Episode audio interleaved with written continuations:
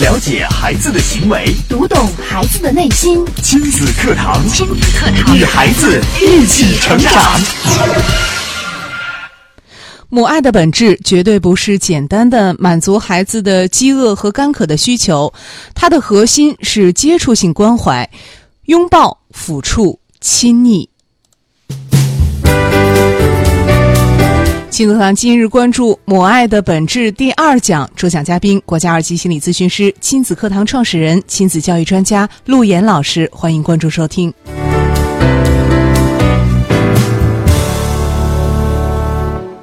我是主持人潇潇，我们有请今天的嘉宾陆岩老师。陆岩老师好，小小好，亲子课堂的各位亲友，九三一的各位听友，大家好。嗯，呃，昨天陆岩老师跟我们讲了这个母爱的本质，我们是第一讲啊。今天呢，陆岩老师已经跟我们说了，要继续跟我们来分享，并且今天还会跟我们讲两个实验。嗯，今天呢，我们继续来跟大家共同来关注爱，母关爱，注母爱，啊，去了解母爱的本质。昨天的节目呢，其实我们已经把母爱的本质的结果告诉给大家，但这个结果呢，是通过科学的心理学实验嗯，啊来进行的。对，我们可能觉得心理学有点像心想而为的科学啊，就是你心里想是什么样。但是呢，之所以有心理学作为一个科学呢，就是它一定要呃以科学的这种态度、科学实验的方法啊来对对待人的这种行为、思考方式，嗯，包括人性。那么，在上世纪三四十年代的时候呢，美国的心理学家，他是一位行为主义心理学的创始人。哦，行为，他认为人的行为是可以呃通过教育、教化、指导，然后来改变人的这个呃整体的，所以这是行为主义心理学。嗯，他叫华生。哦，那么最早呢，他提出了一个非常著名的一个理论，昨天什么我们理节目里论边呢也？说了啊，嗯，孩子对于爱的需求源自于他对食物的需求。哦，我们也都知道，这个我们得有一个呃人的一个需求的一个金字塔。那么在最底层的需求呢，其实就是对于食食物的需求嗯，啊。那么他说，满足了他对食物的需求，就满足了他对爱的需求。所以呢，母亲只要给宝宝提供足够的食物就可以了。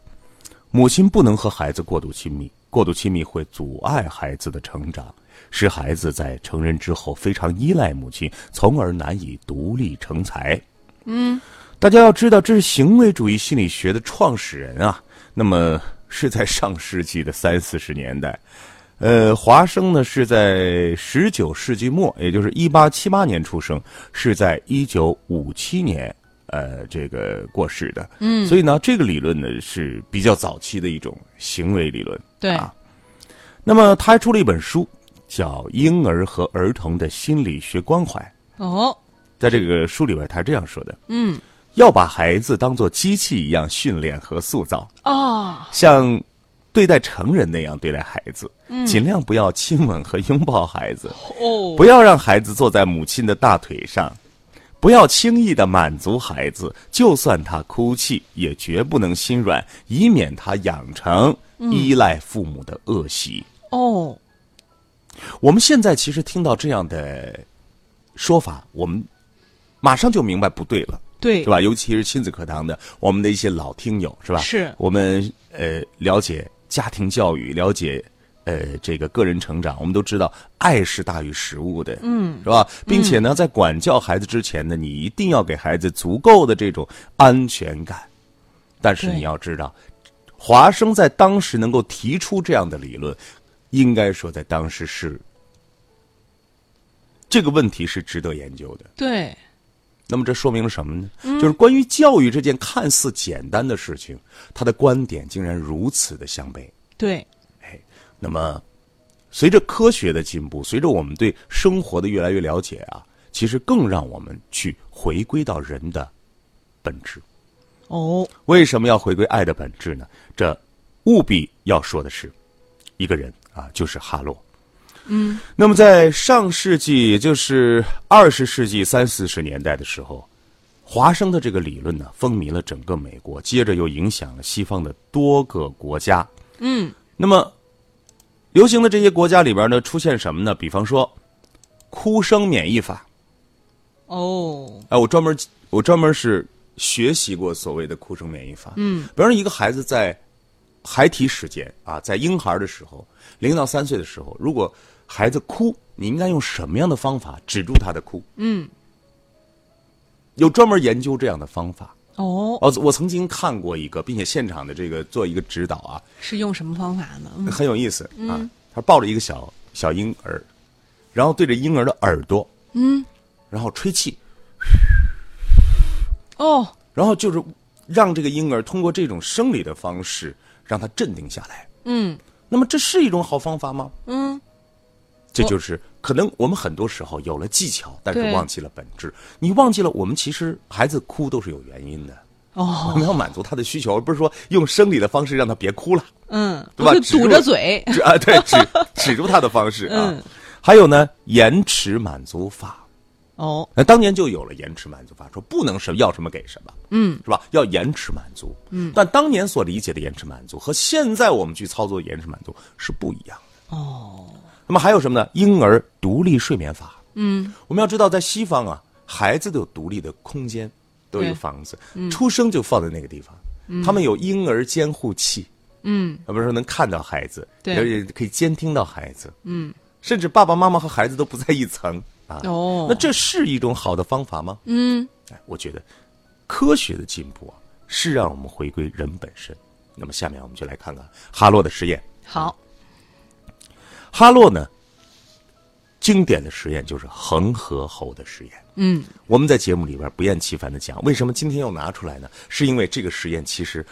很长期，并且呢做了很多次的实验。我们每次讲的都是最基础的，嗯，啊，就是在孩子最早的，就是这个恒河猴最早的是钢丝妈妈和这个绒毛妈妈绒的毛这妈妈样的一个实验。但对今天我们要讲的多一些啊，嗯，首先说为什么要用恒河猴呢？嗯。因为恒河猴百分之九十四的基因和我们人类是相同的，所以哦它和人类的基因相同，我们去给它做很多的一些试验和反应的时候呢，它就和人类相似。我们觉得比较有这个实验的，我们呃的价值。对、嗯我们能不能用人来做实验呢？嗯，当然不能，哦，违反伦常。嗯啊，这个孩子做完实验之后，他变得孤僻，性格发生变化，甚至会影响他的家庭家族。我们不能对人进行实验。所以说对，当然，这动物保护组织可能会说，你这、呃让猴子做这个实验，呃，出现什么问题怎么是不是也怎么对办啊？动物有伤害啊？嗯，一会儿我们就知道这到底对动物有什么样的影响。好，哈洛做的第一个实验就是代母实验，代是代替的代、代替，嗯，啊，这个就是我们经常会说到的。讲课的时候，我们做呃这个现场的这个呃大课堂的时候，经常会讲到。哈洛呢，把出生的婴猴、小猴子放到笼子当中，嗯哦然后呢，用两个假猴子来代替母猴。啊，一个假猴子呢是用钢丝做的，胸前放了一个奶瓶，嗯，然后这是可以持续的供奶水的，嗯。另外呢，假猴子呢是用绒布做的，摸起来非常的舒服柔软，嗯。哎，潇潇应该能看到这个图片，对，对，呃，左边呢就是一个钢丝，然后呢上面就是一个奶瓶，右边呢是绒毛妈妈。嗯，别你你要注意啊，哈洛在做这个实验的时候，你看一下绒毛妈妈的眼睛大不大？绒毛妈妈的眼睛，绒毛妈妈的眼睛，哎，挺大的。嗯哎，你要睁着眼睛，给孩子喂奶啊。 嗯，呃，如果按照华生“有奶就是娘”的这个理论呢，孩子对爱的需求源自于他对食物的需求，满足了对食物的需求，就满足了对爱的需求。那么我们想，这个猴子啊，一定是要依恋钢丝妈妈的。就是钢丝妈妈，我们哦，我我现在看到这个图片了，嗯钢丝妈妈的这个胸前挂着一个奶瓶，对，嗯，有奶就是娘啊， 呃，那么这个实验的结果呢，确实是出乎人的意料。所有参与实验的猴子都选择了没有奶瓶的绒毛妈妈。嗯，也就是它百分之九十的时间都在没有奶瓶的绒毛妈妈，只在吃饭的时间、饿的时间才会趴在这个钢丝妈妈的身上去吃。奶瓶。我看这个图啊，陆岩老师，嗯，他在饿的时候、吃饭的时候，他都没趴到这个钢丝妈妈的身上，他的这个腿和身体还是在绒毛妈妈身上，只是那个嘴去够着那个奶瓶吃了一下。没错，没错，他没有对他产生依 恋，嗯，因为人需要抚摸，哦，需要有触感的接触啊。嗯，那么这个小猴子呢，会时刻的挂在绒毛妈妈身上，只有感到饥饿的时候才会跑到那儿吃奶，吃饱了、马上回到怀里。嗯，在吃的时候，它也不是拥抱状，只是把嘴凑上去。对，那么接着呢，这个哈洛呢搞了一个恶作剧，哎，恶这作剧后面的故事咱们就听得少了，所以要嗯跟大家讲一讲啊。好，这个哈洛搞了一个恶作剧，他制作了一些发条玩具，什么嗯这个恐怖的大蜘蛛啊，会敲鼓的小熊啊，就那嗯些会动的、会发出响声的玩具，哦放在了笼子里。嗯，这个小猴子一看这个就害怕极了。嗯，咦，马上就抱着这个绒毛妈妈，趴在妈妈怀里，然后慢慢慢慢的怎么样？嗯，安静下来了。哦，哈洛呢，又将绒毛妈妈移到另外一个空间，用发条玩具继续的这个吓这个小猴子。小猴子更害怕了，但是这个时候他不是把绒毛妈妈拿走了吗？嗯，我们继续吓这个小猴子。嗯，这个小猴子即使非常的害怕，他也不奔向那个铁丝妈妈，而是眼巴巴的看着另外一边的绒毛妈妈，是。如果没有绒毛妈妈，小猴子就蹲在地上，蜷成一团。嗯，它会怎么样？嗯，它会发抖。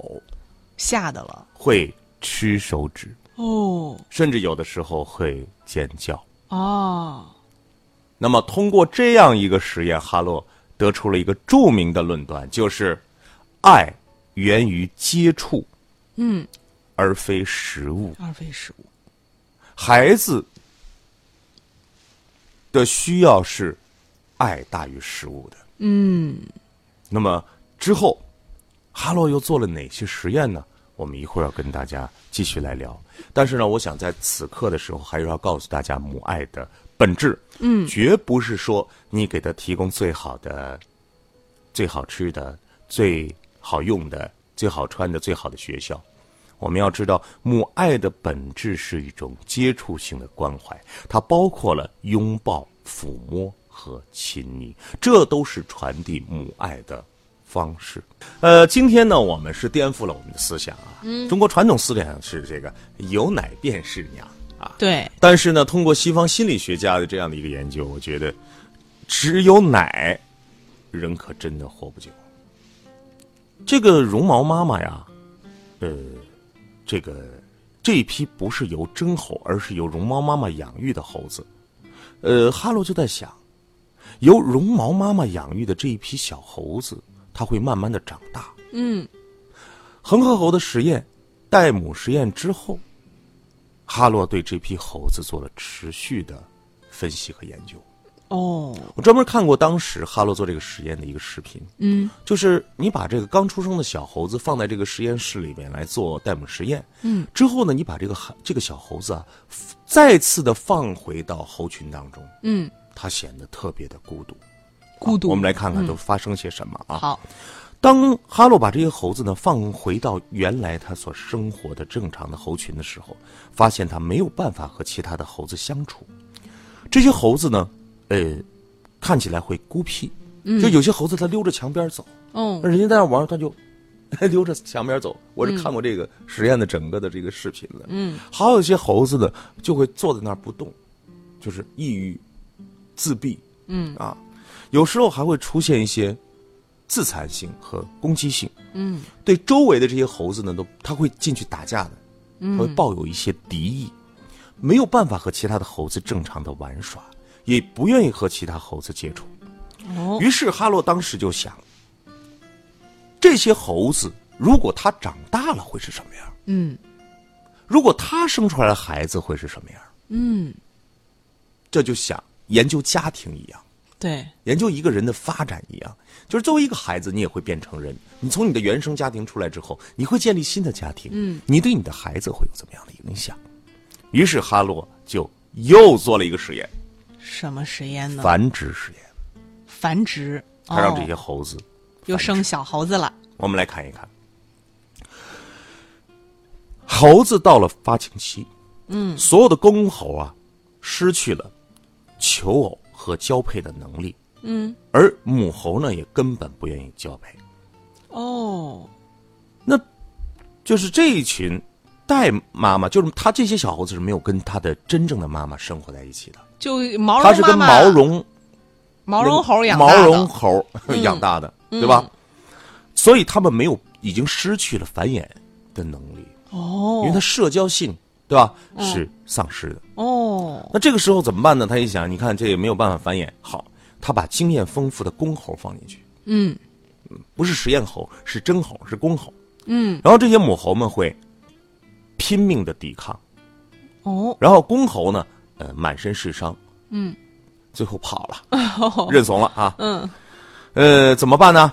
这哈洛就继续发明了一个，为了研究啊，嗯，继续发明了一个叫强暴架，嗯，来固定母猴的身体啊，然后能让这个公猴呢去交配，嗯，只有这样，最后才让这个猴子呢得以繁衍。哦这个工具管用了，嗯二十只母猴受孕产下了幼猴，但是我们要知道，这二十只是由毛绒妈妈养大的猴子，它又开始生了小猴子的时候，嗯，怎么了呢？我们来看一下，这二十只母猴当中，有七只脐带剪断之后，不再理睬自己的孩子。啊，你说一任何一个生物、动物啊，嗯，包括人类，嗯，哪怕最凶猛的野兽，虎毒还不食子对呢，都会照看好自己的孩子，啊嗯对呀，是吧？但是你看，这些被带妈妈养大的、被绒毛妈妈养大的这些母猴，生了孩子之后出现，有七只脐带剪断之后便不再理睬自己的孩子。有哦八只经常暴力殴打和虐待自己的孩子，哦有四只更是残忍的杀死了自己的孩子，还有一只呢，非常笨拙的尝试给孩子喂奶。听好，只有一只还很笨拙嗯的尝试给孩子喂奶。哦，这是这二十只。呃，毛绒猴养大的小猴子，他们在当了他哦妈们的妈小之母后猴，，他们当了母猴之后，有十九只都是这样对待孩子的。是的，嗯有不理睬的，就不知道要管；嗯，有打的，有虐待的，嗯只有一只很笨拙的在尝试。嗯那么哈洛就在思考，这个问题出在哪儿了？对呀、他们为什么会这样对待自己的孩子呢？哎，他就在想，那我这个毛绒猴，就是毛绒妈妈，嗯，毛绒猴妈妈，毛绒妈妈也没打他们呀。对啊，这这这有什么东西没做到吗？对呀、毛绒猴妈妈不是也很柔软吗？所以我说，这个西方的心理学家在做实验的时候还是比较理性的啊。他就想，这个猴子有一个问题，毛绒妈妈做不到吗？它有一个问题做不到，什么问题？虽然它身体可以付出，可以带来这种触感、接触的感觉很温暖，嗯，但有一个它没做到，什么呢？它是个死猴，不是哦会动的猴，不会动。不会动。嗯，于是呢，哈洛就继续做实验。嗯，啊，我们要知道，科学实验是要排除干扰的。那要说你人和人做实验，你是看不出来任何问题的，嗯，对吧？这个科学实验就是排除干扰。那么，减少所有的干扰源的时候，再增加要素。那么，他做了一个叫摇摆实验，哎呀，怎么样摇摆呢实？验就是让这个毛绒猴会动动起来。哦。于是呢，哈洛又把一批鹰猴啊放了进去，然后呢，让可以摇摆的绒布妈妈养育它们，并且呢，保证婴孩每天有半小时的时间，啊，每并且保证这个鹰猴每天有半个小时的时间和真正的猴子一起玩耍。和真正真正的正常猴子，对，嗯，也就是他得有回到他成长的这个，呃，跟他一样的这样的一个群体当中。嗯，跟同类玩儿，对，嗯，我们曾经在讲的时候，呃，在讲心理学的时候，我们讲过讲过一个事情，就是呃，行为映客。嗯，人的出生，比如小鸭子，他一出生，他认为你是他的爸爸，他就会跟你第而一眼看见的是啊谁第一眼看到的，对，他会有这个行为映客。对于小猴子也是这样，就是一孩子在发展过程嗯当中那个时期，他学了谁，他就是谁。我们讲过狼孩的故事，对这个狼孩儿已经长到了十岁，在狼群当中长大。嗯，让他回到人类社会的时候，他还是没有办法直立行走了，哦没有办法有语言了，没有办法用手吃饭了，因为他的行为已经是非常刻板的印刻在他的身上了。嗯，所以哈洛做这个实验呢，就是说。每天有半小时的时间可以和猴子一起玩耍，并且呢，让这个绒毛妈妈动起来。嗯，实验非常成功。这样哺育长大的猴子，成年后基本就正常了。正常了。那么得出个哦什么结论呢？嗯，哈洛说，运动和玩耍是母爱另外两个重要的因素。哦，只给食物和拥抱，不给孩子充足的运动和玩耍，这个脑部的这种感统啊，是吧？嗯，感觉系统、情感系统的连接就会丧失，嗯，会受到很大的影响。哎，那么为什么这个婴儿喜欢父母轻轻的摇晃呢？嗯，因为运动和玩耍在促进他的脑部发育，哦你不玩耍就促进不了他的脑部发育。哦，所以活泼的家长会带出活泼的孩子，嗯，因为他的这种积极的动能，会让孩子的在大脑发育的过程当中就已经奠定了这个基础嗯啊啊，不是说将来了他呃怎么去玩一个什么样的补习班啊什么的嗯呃这个这个活 动，参加一个什么样的体育培训，或者做一件什么样的事情，你那会儿培训他不是的，你忘记是哦零到三岁很重要。嗯，早期的大脑的发育，呃，于是呢，一九五八年的时候，美国心理学年会，哈洛做了一个著名的演讲，题目就叫做《母爱的本质》。他说，母爱的本质是什么呢？触摸、运动、玩耍触摸运动玩耍，是啊。那么，哈洛的试验得到了很多的验证，比如说二战时候的孤儿院。嗯二战的时候呢，许多的婴儿被送到了孤儿院。嗯，尽管呢，孤儿院给给予了很足够的温饱，但是呢，大部分婴孩啊还是去世了。大家都觉得，可能这些孩子是因为细菌或者疾病传染。对啊呀，于是呢，政府就规定，照顾婴儿的修女要与孩子保持距离，并且呢，在婴儿床上放一个布帘儿，他怕有细菌感染嘛。嗯，接着情况并没有好转，孩子还一个接一个的死去，哦，只有一个孤儿院除外，这个孤儿院是怎么做的呢？他的死亡率特别低。嗯，那么一个医生呢，就去偷偷的调查，哦，结果发现这个地方的一位修女违反了规定，嗯她每天晚上值班的时候都会抱起一个个的这个小婴儿，嗯，她太喜欢他了，哦，她就抱着他，亲吻、抚摸，嗯然后按摩，嗯，就像我们说的，哎呀，抱着亲亲悠一悠，对，嗯，这个事情真相大白。哦，我们感觉我们要回避病毒，这他这样，你看这多少病菌都传给孩子了呀，对呀、其实那些病菌，只要孩子有爱，都能抵御得了。是有这个免疫力的，是的，嗯，还有呢，就是在十八世纪的时候呢，这个德国的皇帝，呃，当时这个叫做腓特烈二世，嗯，他做了一个比较残酷的实验，什么实验呢？他把刚出生不久的这个婴儿从父母身边带走，嗯集中，然后呢由护工们专门的喂养。嗯，我们试想一下，我们曾经小的时候，因为大家都在忙生产，嗯，很多呢就是带着孩子呢送到了托儿所啊什么的那种，是育那婴种室，育婴室，嗯，是吧？嗯呃，进到那儿的时候呢，就是所有的孩子有，比方说几个老师照看。对，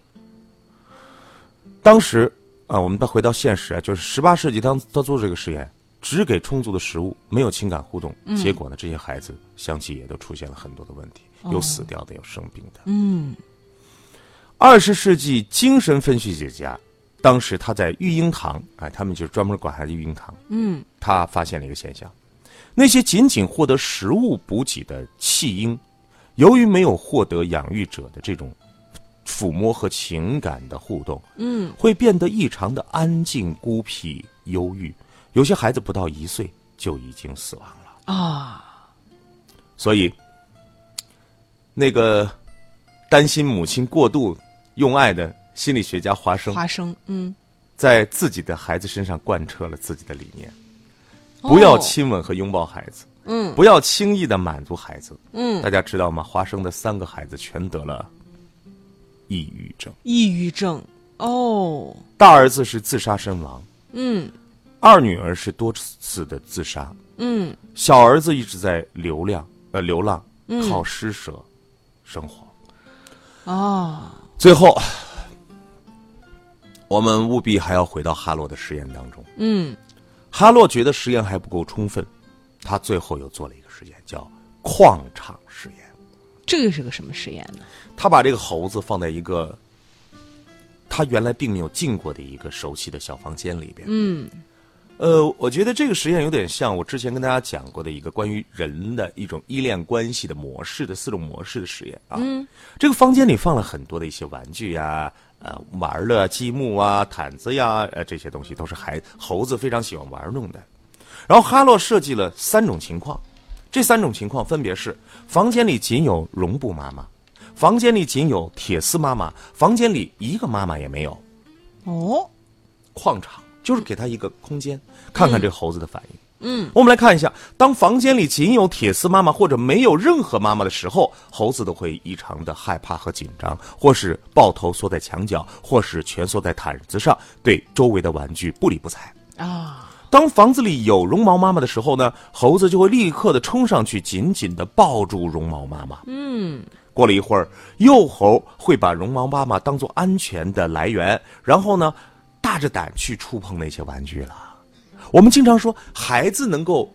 说孩子能够脱离你去玩，是首先他建立了安全感。对，他先要抱住这个绒毛妈妈，然后去玩儿，而不是他从他一直担心着这个没有妈妈，或者说那是个钢丝妈妈，然后他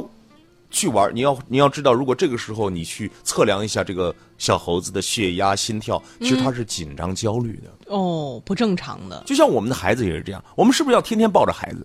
不是当然的不是的，你抱够了，孩子自然要离开你去玩儿，对，这是一种正常的现象。哦，那么过了一会儿呢，幼猴呢会把绒毛爸爸当做安全员，然后他就试着出去玩玩具，玩玩这玩玩那，哎，玩一会儿他又回到妈妈的怀里，然后待一会儿呢，他又试图去玩玩具。嗯，当哈洛将这个绒布妈妈拿走之后，幼猴又很害怕，给他玩具他都不要了。哦，那么在这个实验过程当中呢，得出了这样两个结论：嗯，一个，独立并不是孤立和狠心培训出来的啊，独立是建立在爱的基础之上的。嗯，只有你呵护，我们说小的时候是孩子安全感非常重要的时刻。嗯，那个时候建立好了以后，你就轻松多了。那个时候建立不好，一辈子在找爱、寻求爱，对到最后你也发现这个爱寻求不到。对，越是得到爱抚和疼爱的孩子，越会敞开内心，变得更加的开朗。嗯，爱足够了，对，他就自信阳光了；爱足够了，他就敢于探索世界了；嗯、爱足够了，他就勇敢了；嗯，爱不够了，他就会向内不断的去蜷缩。对，无论是抑郁、焦虑、恐惧，这都是能量向内的方式，它没有办法向外去拓展了。嗯，呃，今天呢，我们把恒河猴的实验啊，基本上是大部分的实验告诉给大家。我们的主题还是母爱的本质。对，那么大家可能会听啊，这里边会有运动，会有触摸，会有情感的交流，嗯，但是核心是爱，爱，爱的表达方式，可能是我们今天要讲给大家的。对，我们现在生活变得越来越快了啊，我们总觉得我们要给孩子最好的、最好的学校、最好的老师、嗯物质最好方的面物质的，，对，但是你要知道，爱的最好表达方式就是每天能够陪伴着他，并且是高质量的陪伴。嗯，高质量的陪伴里边，我通过几个细节，我就知道你的家庭有没有高质量的陪伴。哦，比如你见到孩子之后，会不会一把把他抱一抱、亲一亲？嗯，这是很自然的一件事情。甚至这种方式到最后，孩子会觉得：“哎呀，我都不想抱了。” 很好，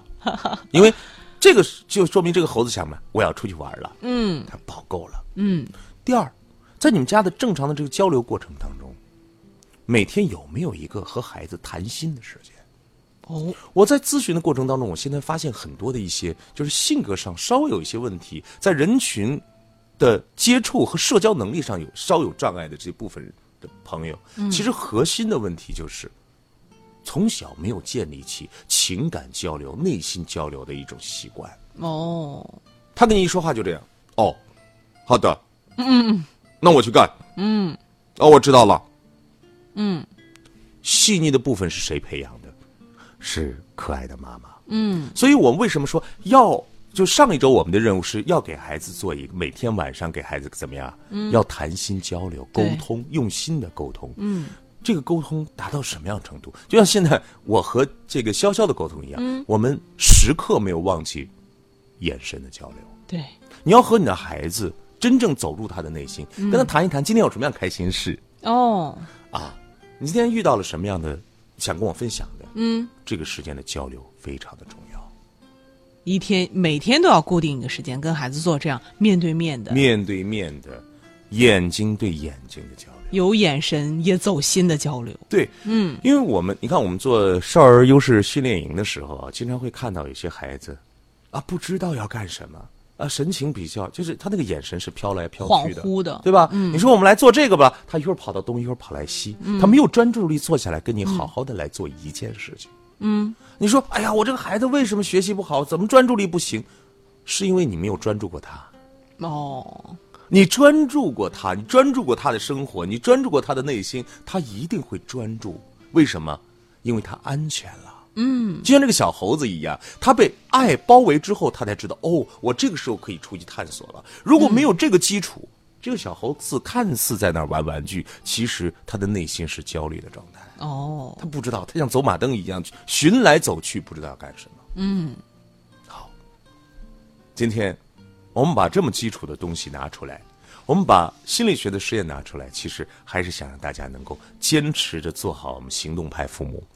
行动派父母，二零一九年我们推出了每天三分钟孩子大不同，对，本周的三分钟就是要给孩子深情的拥抱。嗯，相信听完陆岩老师今天的这期节目，我们的家长也迫不及待想要去给自己的孩子一个大大的拥抱了。今天节目就是这样，明天同一时间亲子课堂和您不见不散。